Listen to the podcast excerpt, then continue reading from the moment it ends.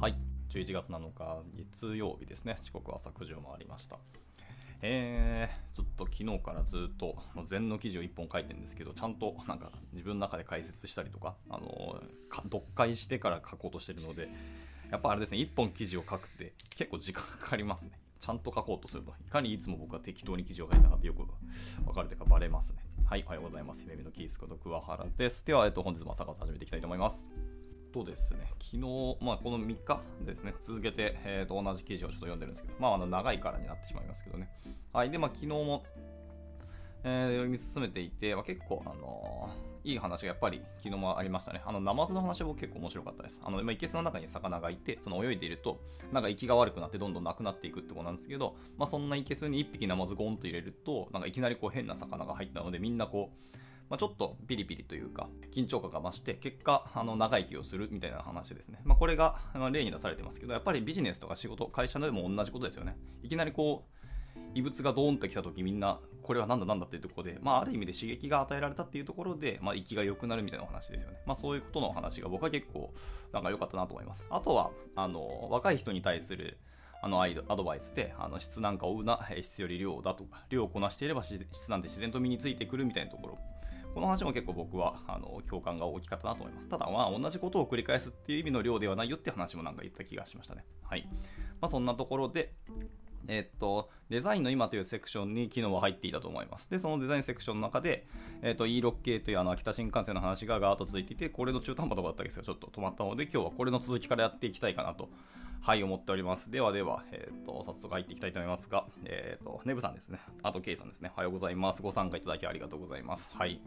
もう何度もあの読んでるやつですけども、これを今日もダラダラと続き読んでいこうかなと思っております。はい。で、そう、昨日読んでた、その E6 系の新幹線の話ですね。で、これは、なんか日本人は海外にその新幹線を売りに行くときに、なんか売り方が悪いと。なんか、うちの機械は時速320キロ出ますよみたいな売り方をするんですけど、えーと、でも中国の方だと時速400キロ出てますよみたいな話があったり、中国では実は時速500キロまでなんか一応実例はあるらしいですけど、全部の事故りましたみたいな事例があって、あの日本のあのものづくりとかあのお花技術って、まあ、技術そのものも強くて性能はいいんですけどそれ以上にそれを動かすための包括的なシステムですね。メーカーもソフトウェアもなんやかんやっていうところも含めて日本はちゃんと動くしあのかつクオリティ高くあの動作することができるっていう日本の魅力というのはそのシステム全体のことなんですね。逆に言うとビジネスはそのシステムであの売らなきゃいけないっていうところが根幹にあるんですけどどうも日本人の、えっと、営業の方はその売り方が下手なんだよっていう風なお話をこの奥山さんが海外でご指摘を受けたみたいな話ですね。アメリカのお話だった気がしますね。はい、あカリフォルニア政府の関係者から後であのそういうお叱りを受けたっていうところだそうです。なかなか面白いですね。でもバラバラにプレゼンテーションに来られたところで確かにユーザー側からするとそれは良くないっていうか刺さらないでしょって感じですよね。はい、ちゃんと一つの包括的なシステムとして全体で売るのがいいよねっていう話でした。はい、じゃあこれを踏まえて、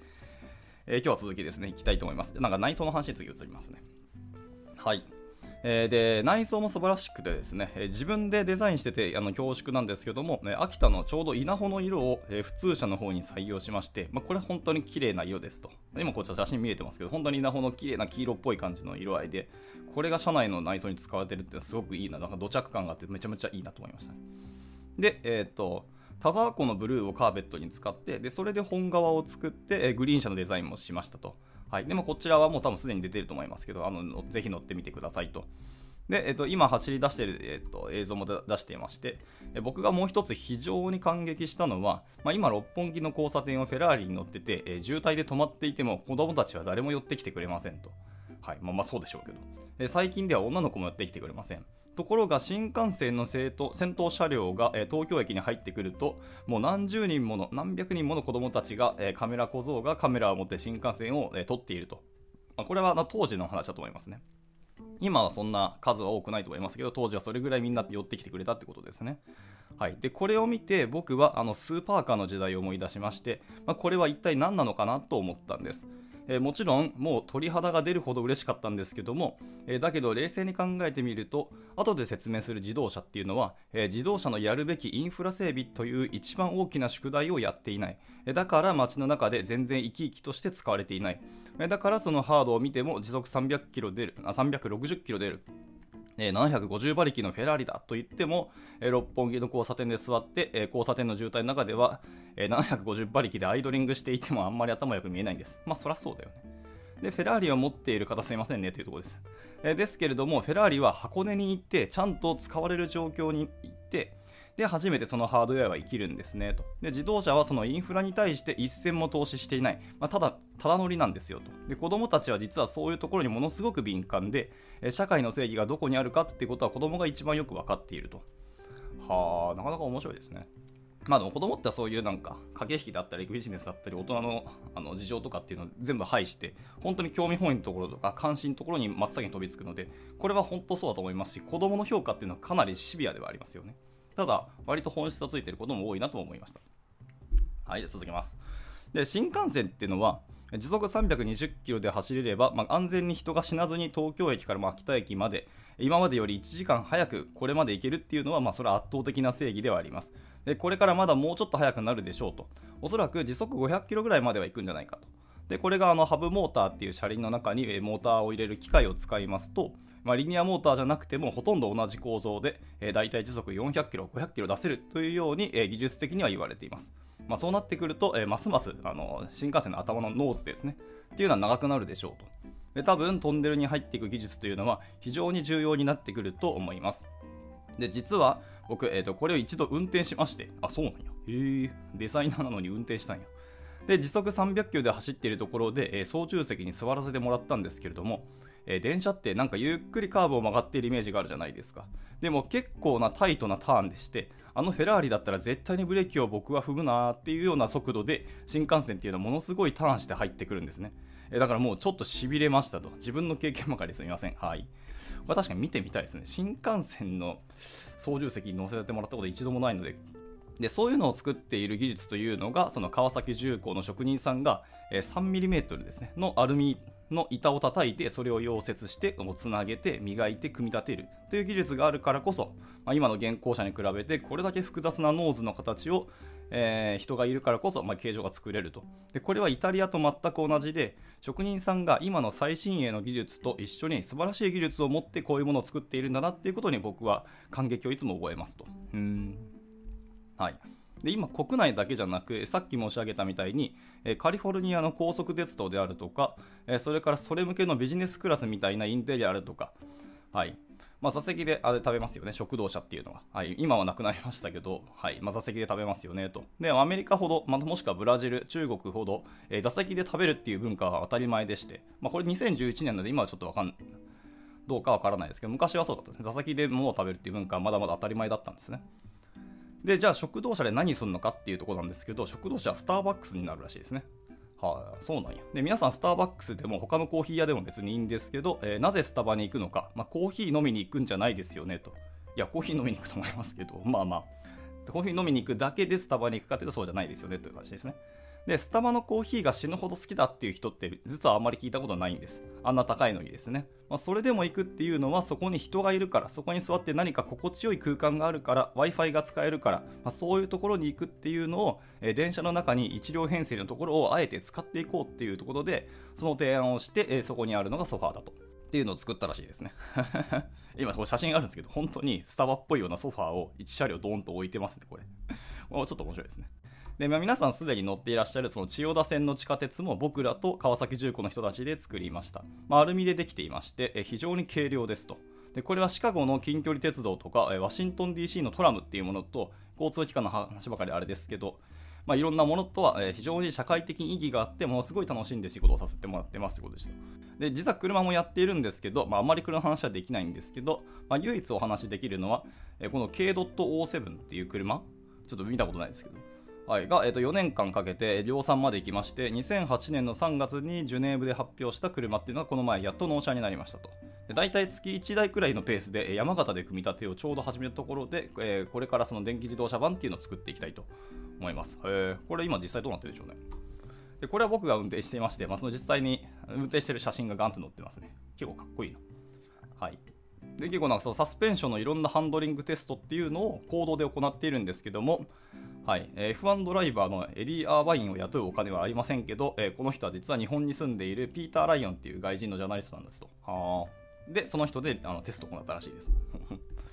でこの後その K.07 がオープンカーだったのに対して屋根をつけたクローズ版の K.8 もしくはその次の9とか、まあ、こういうものが出てくるんですけど、まあ、何が言いたいかっていうと、えー、実は20人のデザイン会社なんですと。とても小企業です。で中企業にもならない。でいろんな方に協力してもらってえー、資金資本金はちょっと多いんですけど20人のデザイン会社が今や車を組み立てる時代になったんです。えー、考えてみてください、えー、3000人いなくたって3万人いなくたって部品を集めて組み立てさえすれば少量生産であればもう車が作れるっていう、まあ、そういうご時世なんですと、まあ、これが2011年のお話ですとでこれからいろんな業界で、部品のモジュラー化が行われていてそれで例えば、え、自動車の電気化とか、まあ、そういうことが起こるとものすごくその敷居ですねが低くなっていろんな人たちが入ってこれるようになりますもちろん自動車メーカーでないとできないことっていうノウハウはすごくありますけれど、まあ、それでも象徴的なのはたかだか社員が20名のさらにデザイン会社が自動車を作れるっていう時代だってことは覚えておいていただきたいなと。はいまあ、逆に言うと技術のコモディティ化も進んでいるってことですね。では、え何をしているかっていうと、まあ、なんか店を開いていて、でそのショップの中でこうして自分たちの商品を売り始めて例えばこの奥山さんですねが今かけているメガネとか家具とか小物とか、まあ、そういうものも実は売ってますとで、これから時計も作り始めて売る予定だそうですね。で、今ちょっと面白いことをやってて、えー、たった1台だけのオートクチュールカーというマーケットがあって、そういうことをやっているらしやってたらしいですね。で、この依頼者っていうのが、ロサンゼルスの、えー、っと歯医者さんでして、10年来ずっと通っている歯医者が、いつも治療に行くたびに絵を持ってくるんですと。で、えー、僕は車が大好きだって言って、アメリカ人がこうやって車の絵をま見せてくると、まあ、その写真が 楽しそうですね。いいから早く治療してくれと まあまあ。で、彼の絵は最初すごく下手だったんですけど、え見ているうちにやっぱりだんだん上手くなってきて、そのうち治療が終わった後に話があるって言われて、え座ってコーヒーを飲みながら話治療し、歯医者で治療した後コーヒー飲んだり、いよくなくない？まあいいや。で、俺は医者を辞めようと思ってるんだ。えカーデザイナーになりたいんだと。で、えー、やめとき、歯医者の方が絶対儲かるからって説得したんですけど、えー、最後には、でもそんなに車好きだったんなら自分の車作ったらと、俺助けるよっていうふうに言ったんですね。で彼はその後深夜のアートセンターっていう大学に通いましてもっとうまく絵がなりましたと。でこの絵は実は僕じゃなくて歯医者が描いた絵だっていうんですけどかなりうまいですね本当に。アメリカの歯医者がこれだけ描けるんです言うけどちょっとごめんなさいこれは後であの記事見てください。めちゃめちゃうまいっす。えー、どこまでったっけ？そうですね。で、僕らはですね、今モデルにしてあげて、僕がいろいろ直してあげて、え世界にたった1台だけの車をここで今作り始めていますと。で、え何が言いたいかっていうと、まあ、素人でも今はコンピューター技術と自分がやりたいっていう気持ちと、ある程度の、え最低限の教育を受けて、それを10年間、15年間続けていくと、ものってやっぱり作れるんですよと。で、プロの力を借りれば、それはもっと加速しますし。逆にもちろんそれを作るには、え100万とか200万じゃやっぱり作れませんと。えー、5000万でも作れません。やっぱり1億、1億5000万っていう数字になります。まあ、このでかいお話をするときはってことだと思いますけどね。でまあ、そういったものに自分自身にやっぱり財力があるなり、奥さんを説得するなりしてそういったものを集める力がある人は世界に1個だけのものを手に入れられる時代になってきています。はい、吊るしのスーツの上のレベルのものを、えー、銀座に行ってオーダーできるように、えー、自動車でもいろんな業界でもそういうことができる時代になってきているっていうのを知っていただきたいなと。はいでと、さっきの職人技を生かして、まあ、こういう、えー、剣奥山っていうブランドを作って、えー、これはですね、えー、村田昇さんかな？っていう、まあ、非常に素晴らしい写真家の方に、えー、毎年新作の写真を撮っていただいているっていう、まあ、そういうあの画像が貼ってます。で、カタログも起こしていて、今週末にはフランスの展示会に持っていて、また今年も展示をしますと。はい。で、まあ、その中の一つ、あのメガネが貼られてますね。はい、でこのメガネですね、皆さんバカにしているかもしれませんけど、ここはメガネかけていらっしゃる方が多いからわかるかもしれませんが、え普通の方ってメガネに1万、2万しか払わないじゃないですか。時計に150万円払う人に、その人のかけているメガネの値段を聞くと1万円なんですよ。なんかおかしいなと思って。で、それで福井の、えー、サバエですね。はい。あの、メガネといえばサバエです。もう世界のサバエって言っていいぐらいあの売れてるやつですけど。で、その福井のサバエしか、えー、できないことって何かなと思ったら、まあ、いわゆるチタニウムとか、いわゆるチタンのプレスで、えー、鋳造で作るフォームなんですね。あ、4G なんですね。でそれで作る技術でものすごく強くて造形力のあるメガネっていうのは中国でもどこでも作れなくて、え福井のサバエでしか作れないんですよと。で、それで作ったところ、これがもう8万7000という、まあ、決して安くないフレームなんですけれども、あえて今日皆さんに申し上げたいのは、えメガネの利益率の高さでして、でこれ1個売ると、トヨタのあのヤリスですね、を10台売っただけの利益がこれ1個で上がるんです。ほんまか。逆に言うと車トヨタってそんなに利益率悪いんだ。まあ、そう当時の話ですけど。はい、で、まあ、業界を超えて仕事をしていると利益率とか物の売り方とかそういったことがこれほど違うのかっていうことがとにかく愕然としましてで皆さんもぜひですね他の業界のことをもうちょっと見ていかれるとあと見てらっしゃる方もいらっしゃると思うんですけど意外と面白い発見があります8万7000円のメガネ1個の利益がトヨタ10台分の利益をこれ1個で出せると本当これインパクトあるな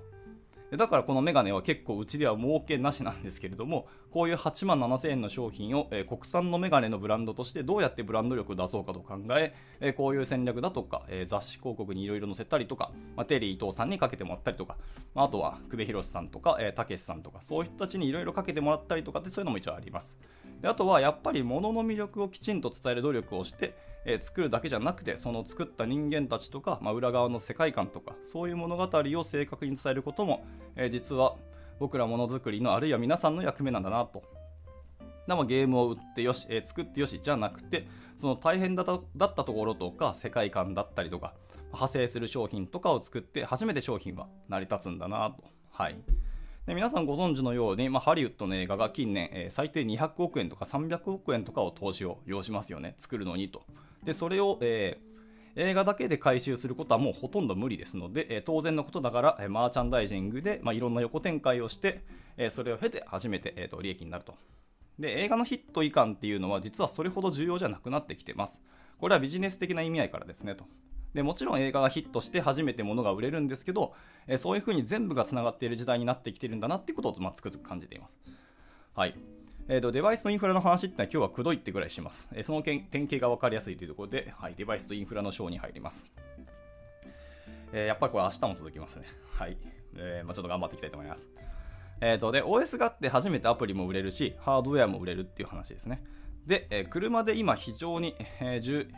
問題視されているのは、え僕はさっきただ乗りって言いましたけれども、えインフラを全く作らないで、インフラに対する投資ってものを一切しないで、えハードウェアだけ売ろうとしてもなかなか売れない。えですから日産リーフの、えリチウム用電池を車としての寿命が終わった後、え固定用として家で使ったりとか、まあ、そういうことも提案しています。でそれで初めてこの車が成り立つっていうのが日産はよく分かってらっしゃるので、まあ、そういう風な展開を始めていると。はい、でモビリティっていう意味合いでも、え全く同じでして、まあ、いろんなデバイスを作るには、えスマートグリッドとかスマートシティっていうものが、まあ、これからごく当たり前に皆さんの生活の中に入ってきています。わこれは確かにそうかもしれない。でその中で果たして自分が何ができているのかっていうのがまたビジネスチャンスにつながると思うんですと。で、その一つの例として、私が参加し始めて2年くらい経つのですけど、アラブ首長国連邦の70%の面積を持つアブダビという国がありまして、まあ、ドバイの隣にあります。でドバイも UAE、アラブ首長国連邦ですね。の一つなんですけれども、そのアブダビの街の郊外に9万人が住む街を今人工的に作ってますと。ほでそれがまあ2013年には完成すると言われています。でこれが何が、えー、特徴かって言いますと、これは、えーと、ノーマン・フォスターという方が、えーと、設計してるんですけど、えー、絵と、この絵と次の絵だけは、えー、ノーマン・フォスターの絵なんですがっていうね、まあ、画像が貼られてますけど、えー、これは僕の絵ですと。で、これがいわゆる二酸化炭素を一切使わないで作られて、その後も二酸化炭素を一切使わないで運営される予定のスマートシティと呼ばれる、えー、プロジェクトの世界で大規模なものであるっていうふうに言ってますと。でこれが中国とか、えー、韓国とか、えー、ニューメキシコとかそういうところ、世界中のいろんいろんなところでこういうのが起こっています。でこの中には、えー、そういうアーケードであるとか、え天井の太陽電池の仕組みであるとか、え中のいろんな、え開閉する屋根だとか、そういったものっていうのがいろんな技術者が組み合わさって、非常に今、心地よい街を人工的に作っています。で、なぜ、えー、産油国がこんなことをしているかと言いますと、これには深い意味があって、えー、ぜひ考えていただきたいんですけど、まあ、今2011年ですね、えアブダビっていう国は今から45から50年前に原油が初めて出ました。でそれ以前は貧しい漁村だったわけです。で、首長国の首長の人たちですね、いまだに、え戸籍を持ってないんです。ほう、そうなんや。戸籍っていう仕組みのなかった頃に生まれた人たちが、今これだけ豊かな国のトップになっているっていうのは確かに面白いな。で、彼らは今の原油の、えー、埋蔵量を考えると、え今後おそらく50年持たない、えひょっとして計算違いがあって70年ぐらい伸びるかもしれないけど、まあ、おそらく彼らの綿密な計算からすれば、え大体50年で世界の原油はなくなるだろうと。で50年でも、えー、しなくなるのだとすると、え石油が絶対なくては成立しない航空機とか、はい、考えてください。飛行機、燃料なかったら飛ばないですよね、と。電気モーターでまだ飛ぶ飛行機ってできてないんですし、えー、原子力エンジンで飛ぶ飛行機って子供の頃は SF でありましたけど、まあ、そういう原油なしで飛ぶ飛行機というものが、えー、量産化されるのにおそらくまだ2、30年は必要で、原油がなくなるまでには間に合わないんですと。あー、確かに。飛行機飛ばなくなりますね。どうなんだろう。でそういうものとか、あと、まあ、国防、えー、もしくはプラスチック、まあ、石油がなかったら絶対に作れないですし絶対に動かないものに対して石油がなりなくなりそうになる後半の25年っていうのは、まあ、おそらく使わずに残しておきますよねと。まあそうですよね。でそれかもう値段が高騰しちゃって、えー、商業的に計算がもう合わないので、まあ、他に選択肢を持つ、えー、自動車のようなものには、え、25年後長くて35年30年後には石油は回ってこないと考えていた。いいと思います。で、それをメーカーの人たちじゃなく、石油を掘ってる人たちが言ってるから、まあ怖いんですよと。じゃあもう、現場の人が言ってるってことはかなりリアルですね、これは。まあ、ひょっとして彼らも間違ってるかもしれませんけど、まあ、今日ここに危機感を煽るため煽るために僕は来て話をしているわけじゃなくて、まあ、そういう現実の話をしに来たということですね。でさて、じゃあどん、その中でどうやって生活を楽しもうかなっていうのがポイントでして、えー、そうすると原油国っていうのは自分たちが過去50年間に蓄えた富を使って技術を集めて人を集めてスマートシティを作ってそれでその、えー、実証実験をするというふうに言ってます。で技術とか人っていうのはお金があるところと、えー、実際に実験をして実用化したところにはやっぱ残るんですよね。で技術はあるいは、えアイデアは、え発明したところには実は残りません。発明したところには残らないんですね。実用化したところに残るんですね。はい、技術は使った人のところに残ります。マーケットとして。だから日本人が作ったアイデアなんだってって言っても、まあ、誰も見てくれなくて、お金を出して採用してくれて、え実際に使った人の技術になりますと。まあ、それが現実です。皆さんもよく分かってらっしゃると思います。え金出して使った人勝ちなんですよと。作った人じゃないんです。いや、でもこれは本当おっしゃる通りだと思います。使った人がやっぱり世界を動かしてるし、ビジネスを動かしてると思ってて、作った人はなかなかそこに入っていけないのは本当に事実だとありますね。まあ、とはいえ作った人がいないと物事は生まれないのは事実なんですけど、でもこれは本当そうですね。残るものは使った人だと思いますね。はい。で、だから彼らはそれに対して投資をして人を集めるためにお金を出してアブダビに F1 を連れてきたりとか、アブダビに今フェラーリのテーマパークっていうのがありますけど、まあ、それを作って世界一速いジェットコースターを作ったと。へで、その前に、えー、彼らの投資会社が、まあ、フェラーリっていう会社の株式の5%を買って、まあ、何のことはない。それでアドバルーンを仕上げて、えー、ノーマン・フォスターを連れてきて、で、彼らはこの次のページ画の絵を描くのに、えー、アブダビから一銭ももらえませんでした。マジか。へえ、そんなに使われたのに。えー、あなたたち日本政府からお金もらってきなさいよと。へえ、すごいっすね。えげつな。でもまあまあ、強いな。まあ、ということで、まあ、経済産業省の方とか、えー、地方行政の人たちからは、えー、彼らは一緒にコラボレーションとして、えー、砂漠の真ん中に行ってこういう仕事をする、え世界中からこういう人たちが集まってきている、え皆さんお金を持って、パートナーを持って、え技術を持って、でそれで来るわけですと。でそれで実際にみんなが集まってものを作ると、えその個々の技術が予想していなかったとんでもない副作用が起こって、え大抵の時は面白いことが起こって商品化になる。まあ、ということをやりたいがためにわざわざ自分でお金を持って、え技術を抱えていくわけなんですと。だから日本は、え技術立国だって言いますが、そのポイントっていうのはものすごく間違っていて、技術単体に価値はないんだと。でそれをどうやって使うか、むしろ人の技術でもどうやって日本に来てもらうかっていうことが大切なんだというふうに思ってますと。まあ、これは結構言葉強いし、割と議論というか反論強そうですけど、でも本質としてはそうかもしれない。はいえーと、でスマートグリッドのスマートメーターとか、まあ、いかにして電気自動車の電気を売り買いするとか、えー、充電するだけじゃなくて、えー夜間誤った電気を売るとかっていう2方向のものとか場合によっては太陽電池でこれをオペレーションして場合によっては太陽電池で車を充電することができるっていう仕組み自体を作ってデザインしていくことをカーデザイナーが今やるわけですと、